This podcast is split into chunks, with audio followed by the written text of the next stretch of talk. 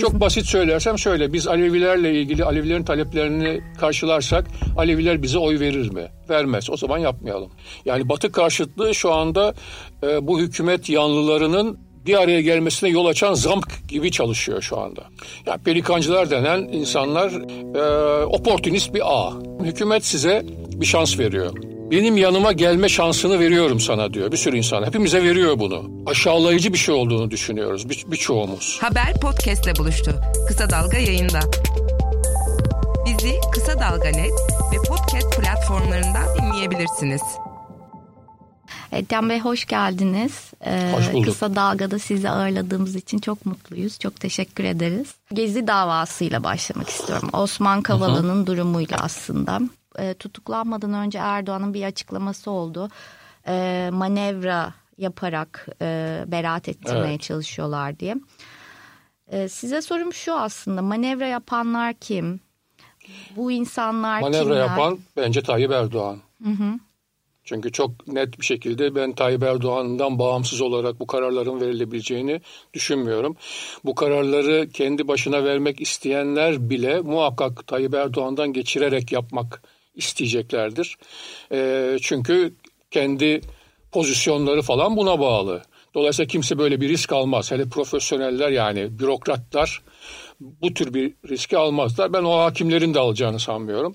E, hakimlerin davranış kalıpları zaten onların çok daha önceden ne yapacaklarını bildiğini söylüyor. Bu bilmek de onlara bir şeyin söylenmiş olduğunu gösteriyor. E, dolayısıyla ben hükümetin e, bu beraate karar verdiğini düşünüyorum. Sessiz bir şekilde bu dosyayı kapatmak istediler. Ama bu dosya sessiz bir şekilde kapanmadı. İnsanlar coşku duydular, haklılar.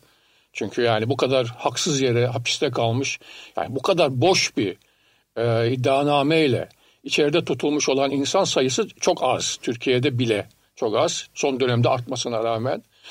E, ve o coşku e, benim gördüğüm kadarıyla e, birkaç saat sonrasında yani o beraatin ya da e, tahliyenin birkaç saat sonrasında hem Tayyip Erdoğan çevresinde hem de Tayyip Erdoğan'ın kendine ait hissettiği tabanda bir rahatsızlık yarattı. Bir yenilgi hissi yarattı. E, ben Tayyip Erdoğan'ın da bu yenilgi hissini duyduğunu düşünüyorum ve e, oradan giderek de e, başka bir adım attı. Bu çok şaşırtıcı da bir şey değil. Yani e, benim yani AK Parti içindeki karar mekanizmalarının son 4-5 sene içindeki haline baktığım zaman o gözlemlerimi düşündüğüm zaman bir sürü karar zaten böyle alınıyor. Yani keyfilik var dediğimiz zaman zaten bundan bahsediyoruz. Ee, o andaki duruma göre, o andaki kanaatlere göre, o andaki kazanç kayıp e, dengesine göre e, Tayyip Erdoğan'ın önüne konan bir denklem var ve oradan e, Cumhurbaşkanı bir karar veriyor. Ve bu karar da 4 saat içinde tam tersi yönde olabiliyor. E, dolayısıyla bence olay sadece bu. Hukuki hiçbir tarafı yok. E, Osman Kavala'nın yaptıklarıyla ya da yapmadıklarıyla hiçbir hiçbir ilgisi yok. Osman Kavala e, bence bir kart olarak kullanılıyor. Yani açık söylemek gerekirse e, ben hükümetin ve Tayyip Erdoğan'ın şöyle baktığını düşünüyorum. Ee, buna da nereden geldiğimi söyleyeyim baştan. Alevi meselesinden hareketle şimdi söyleyeceğimi söyleyeceğim. Yani Alevi meselesinde nasıl davranıyordu ise Osman Kavala'da da biraz öyle davranıyor. Yani şöyle Osman Kavala'nın tahliye edilmesinde bir yarar var mı bizim için diye soruyor. Yok diyor. İçeride kalmasının bir zararı var mı diyor. O da yok diyor. O zaman içeride kalsın diyor. Çünkü ileride belki başka bir şey için kullanılır. Peki iki e, sorum var. Bir tanesi yani Erdoğan e, yenilgi Erdoğan'ın yenilgi hissi e, ona karşı olanların mutluluğuna mı bağlı? Bunu mu çıkarıyoruz söylediklerinizden? Ona karşı olanların mutluluğu onun tabanında bir yenilgi hissi yaratıyor. Yani onların mutsuzluğuna neden oluyor. Çünkü bu bir uzun süre bir karşıtlık üzerinden kurulmuş olan bir denklem bu. Yani Tayyip Erdoğan'ı düşün şimdi bu kadar zaman bu dava çerçevesinde ille bir şey var. Casusluktan tut bilmem neye kadar işte her şey var. Yani Osman Kavala üzerinde darbe düzenlemesi şu bu her şey var. E, bir paket var yani bir bohça içine bütün ne kadar suç varsa atılmış. E, hiçbir suçun delili yok ama bütün bu suçlar ideolojikleştirilerek iki taraf üretilmiş durumda. Bir e, hükümet karşıtları var ama bir de bu dava üzerinden bileylenmiş olan bir hükümet taraftarları var. Şimdi o hükümet taraftarları için de bu dava bir maç gibi. Bu maça çıktılar ve sonuçta maçı kaybettiler. E, ve bu maçı kaybetme hissi e, onların belki de Tayyip Erdoğan'ın ya da hükümetin davranışlarıyla ilgili de bazı sorgulamalara neden olmasına yol açabilir. Peki Alevi meselesindeki tavrına benzettiniz. Alevi meselesindeki tavrı tam olarak neydi? ve sizin... Çok basit söylersem şöyle biz Alevilerle ilgili Alevilerin taleplerini karşılarsak Aleviler bize oy verir mi? Vermez. O zaman yapmayalım. Bu kadar basitti. Evet ben çok basite indirgiyorum ama yani mantık bu. Ee, tamamen kısa vadeli siyasetin getirisi götürüsü üzerinden bir mantık yani bu. Ben o mantığın şu anda da bütün hükümet politikalarını da e, etkili olduğunu düşünüyorum. Peki bunun dışında örneğin Avrupa ile ilişkiler, uluslararası alanda görünürlüğü, kredibilitesi gibi kaygılar yok mu? Yani sadece oy bazında mı bakılıyor? Yani sadece bir anket sonucuna göre mi hareket ediliyor?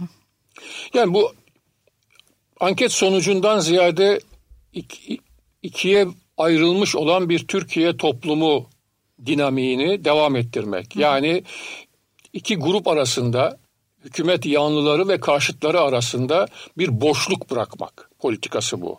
O, o iki gruptan bazı insanların yakınlaşmasını engellemek, sürekli o çatışmayı devam ettirmek. Şimdi bunu devam ettirirken e, Batı karşıtlığından da çok yararlandı hükümet. Ve burada tabii MHP ile AK Parti'nin ortaklığı çok önemli oldu.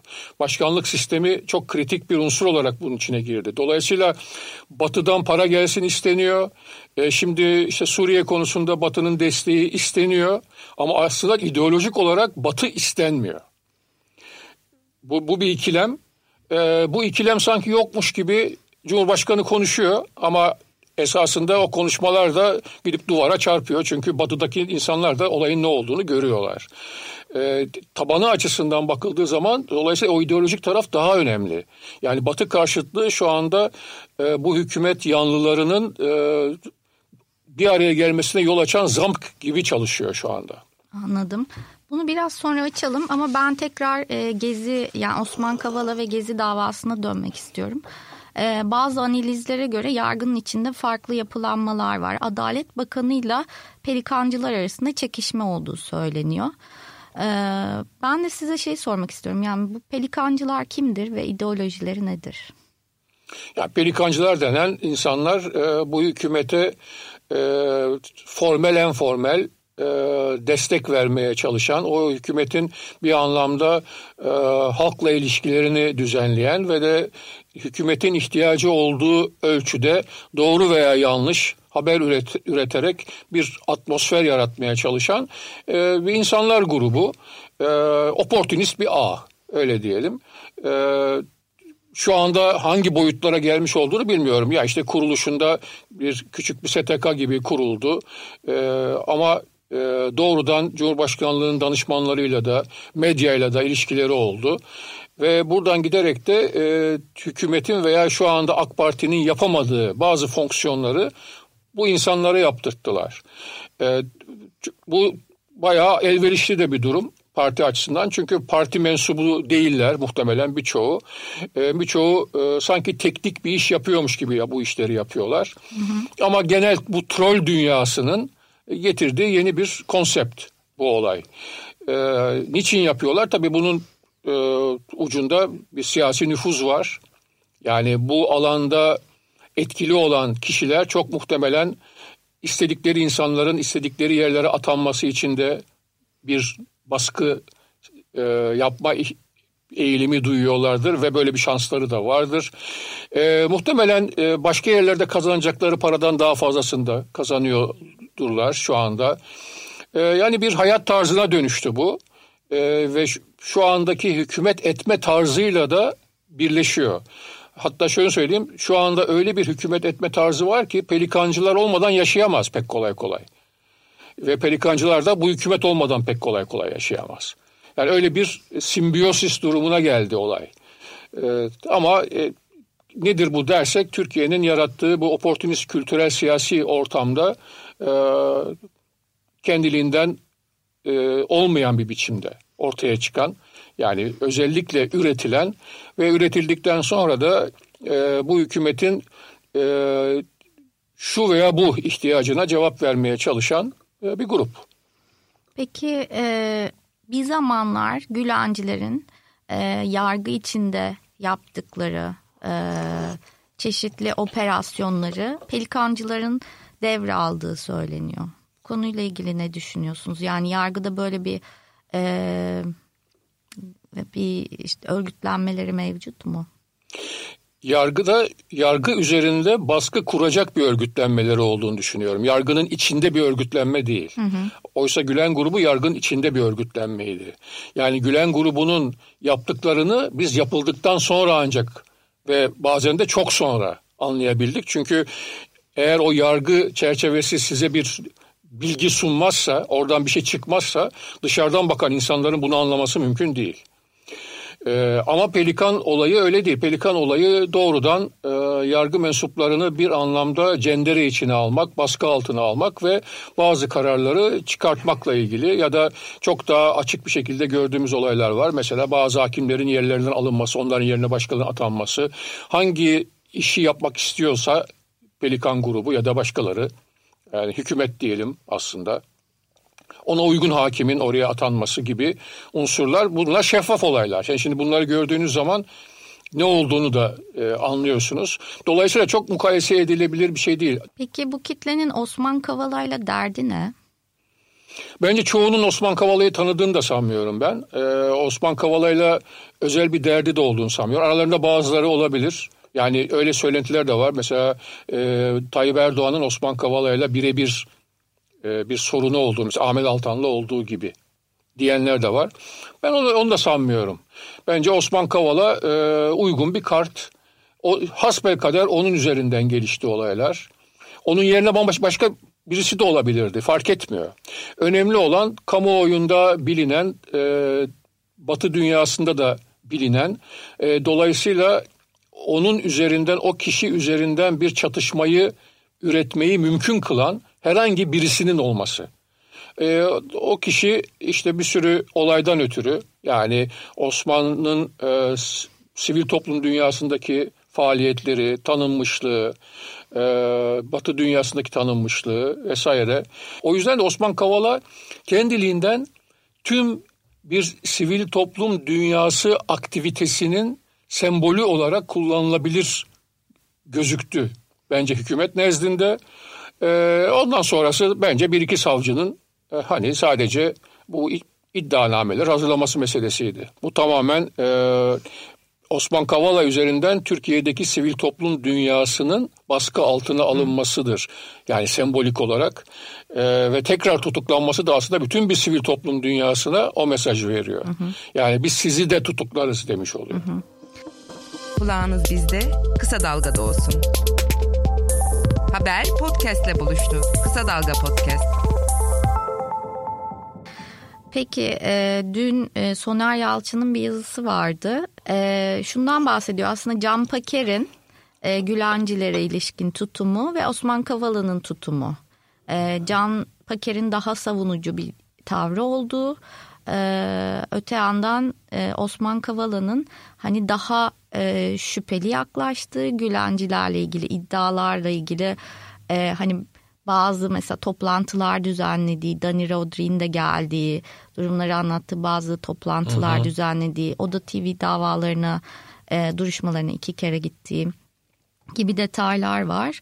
E, bu ikisi arasında böyle bir fark olduğunu, e, bir ayrışma olduğunu e, ama faturanın Osman Kavala'ya kesildiğini bunun yanı sıra Can Paker'in hani e, gayet güçlü bir konumda e, devam ettiğini yazıyor. Bu konuda bilginiz yani var bu, mı? Bu bence olayın ana aksınıyla pek ilgisi olmayan e, eklemlenmiş bir, bir dedikodu. Hı hı. Yani sonuçta şöyle diyelim gerçekten de böyle bir şey olsa bile bunun hiçbir etkisi yok. Hı. Bu değil yani. Türkiye'de yaşanan olayların açıklaması bu tür nüanslar üzerinden olmuyor.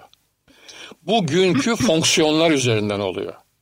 Dolayısıyla şu anda tam tersi bir durum da olabilirdi. Yani öyle bir konjonktür olabilirdi ki hükümet tam tersine Can Paker'e de aynı muameleyi yapabilirdi. Peki neden yapmıyor Can Paker'e? Çünkü konjonktür öyle gelişti. Yani insanların tutumları yani hükümete ya, size bir şans veriyor. Şöyle söyleyeyim hükümet size bir şans veriyor. Benim yanıma gelme şansını veriyorum sana diyor bir sürü insan. Hepimize veriyor bunu. Biz, biz, biz kullanmıyoruz bunu. Biz hatta bunu tam tersi davranabiliyoruz. Bunun e, belki de aşağılayıcı bir şey olduğunu düşünüyoruz bir, birçoğumuz. Ama böyle düşünmeyen insanlar da var. Ee, onların dünyasında e, bütün bunların anlamı çok farklı kurgulanıyor. Onlar çok farklı bir hikaye anlatıyorlar. Mesela şöyle bir hikaye anlatıyorlar. Bütün dünya Türkiye'ye karşı. Türkiye'yi herkes bölmeye çalışıyor. Böyle bir durumda hükümetin ve Cumhurbaşkanı'nın yanında durmaktan önemli hiçbir şey olamaz. Zaten bu Cumhurbaşkanı e, bu toplumun e, bir şekilde e, organik parçasıdır. E, toplumun bütün talepleri bu Cumhurbaşkanı'nda tecessüm etmiştir, cisim cisimleşmiştir yani falan ve de e, dolayısıyla da şu anda bir yurttaş olarak bizim yapmamız gereken ne yaparsa yapsın Cumhurbaşkanı'na destek vermektir. Şimdi böyle böyle yaparsanız eğer e, koruma altına giriyorsunuz hı hı. ve de belki başka şeyler de sağlıyorsunuzdur kendinize. Yani aslında Pelikan grubu da biraz böyle, başkaları da biraz böyle.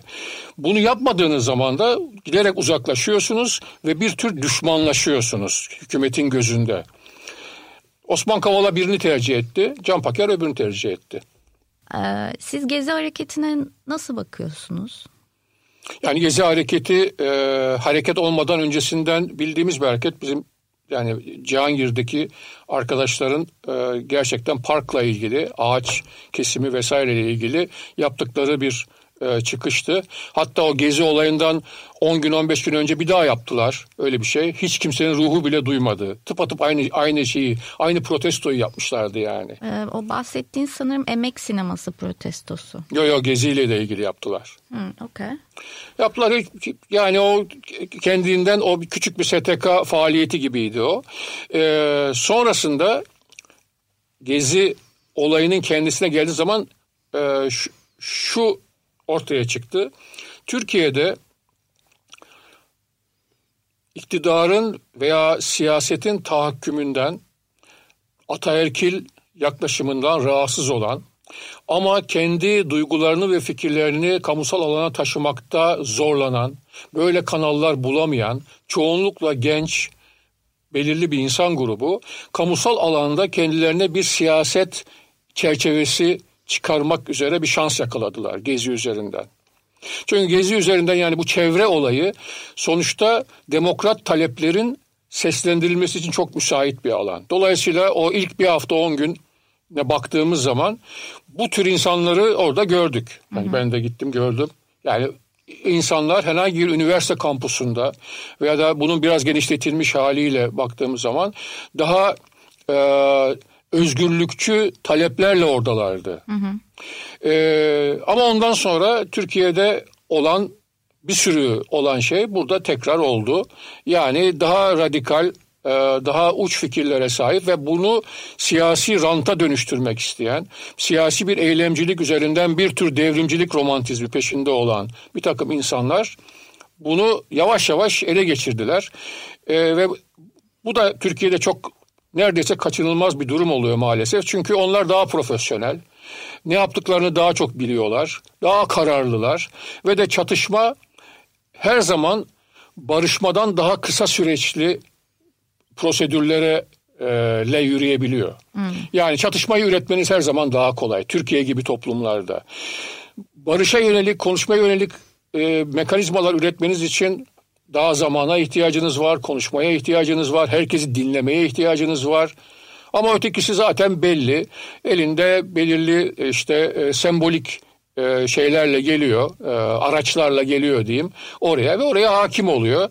Ve bir süre sonra da öyle bir durum oluyor ki eğer siz barışçıysanız, yani gerçekten bir yeni bir siyaset yapmak istiyorsanız kendinizi bu sefer o radikal gruplarla çatışma içinde buluyorsunuz. Ama zaten siz çatışma istemiyorsunuz. Bir süre sonra çatışma her şeye hakim oluyor ve de o barışçı gruplar yavaş yavaş orayı terk ediyor. O alanı terk ediyor. E, burada da biraz öyle oldu. Hükümette de aynı şey oldu. İşin ilginç yanı. Hükümette de iki görüş ortaya çıktı. Hı hı. Ee, birisi işte konuşmaktan yana vesaire bir görüş ortaya çıktı. Bir de daha Tayyip Erdoğan'ın temsil ettiği e, daha bence nörotik bir görüş ortaya çıktı. Yani daha kaygılı, e, daha fazla endişeler üzerinden e, olaya bakan ve de e, çatışmayı ve mesafe almayı daha doğal bulan bir bir bakış. Ve tam o sırada da bu e, polislerin çadırları yakması meselesi oldu ve onların da e, Gülen grubuna mensup oldukları sonradan keşfedildi. Yani onlar onlar için de önemli olan şey orada aslında hükümetle oradaki grubun çatışmasıydı yani. E, Gülen açısından önemli olan e, Gezi'deki insanları değildi. Ne kadar hükümete zarar verilebilir veya hükümeti ne kadar zor durumda bırakılabilir ya da hükümeti ne kadar daha otoriter gösterebiliriz kaygısıydı. Ama hükümet de Tayyip Erdoğan kanadı zaten otoriter olmaktan gocudan bir kanat değil. Sonuç ne oldu? Tümüyle bir otoriterleşme yaşadı Gezi üzerinden Türkiye. Yani hem Gezi'deki insanlar otoriterleşti, tarz olarak, tavır olarak hem de hükümet otoriterleşti. Ve bu Gülen grubunun çok işine geldi. Çünkü Gülen grubunun bütün darbeye giden süreçteki meşruiyeti hükümetin otoriterleşmesidir. Peki Gezi'deki insanlar nasıl otoriterleşti onu anlayamadım. Yani Gezi olayına baktığım zaman Türkiye'nin 20-30 şehrinde bir sürü binaların yakılması vesaireye dönüşen bir olay bu. Gezi olayı sadece Gezi Parkı'nın içindeki insanların yaptığı bir şey değil. Bir siyasi anlamı var. İnsanlar ve Gezi'ye katılan insanların birçoğu kendilerini niyetleriyle yargılıyorlar niyetleri güzel ve iyi olduğu için iyi bir şey yapmaya çalıştık diyorlar. Ama bir iki adım çekilsinler ve baksınlar bakalım bu gezi olayı sonuçta onların istediği yöne mi gitti? Onların istediği siyasi anlamı mı taşıdı? Taşımadı. Gezi olayın içindeki insanlar da yenildiler ama hükümete yenilmediler. Kendi yanlarında duran radikallere yenildiler. Çünkü demokratlık böyle bir şeydir. Siz radikalizme teslim olduğunuz zaman karşınızdakinden demokratlık bekleyemezsiniz. Ve Gezi olayındaki insanlar da bence orada o şansı kaybettiler. Ama suç, suçlamak üzere bakmamak gerekiyor. Çünkü öyle bir deneyim yok Türkiye'de. Yani Gezi olayındaki insanlar bunu yapmasalardı falan ben şu anda böyle diyorum ama bu çok kolay bir söylem. Çünkü öyle bir deneyim yok ve insanlar o işin içine girdikleri zaman bir süre sonra haklı olarak bırakıp gidiyorlar. Ve nitekim orada ilk ilk hafta bir hafta on gün katılıp sonra bir daha gelmeyen çok sayıda insan oldu. Çünkü işin gidiş yönü belliydi ve o temsil etmiyordu artık o, o kişileri. Etyen Mahçupyan anlatıyor dizimizin ikinci bölümü haftaya pazartesi yayında olacak. Kulağınız kısa dalgada olsun. Kulağınız bizde, kısa dalgada olsun. Haber podcastle buluştu. Kısa Dalga Podcast.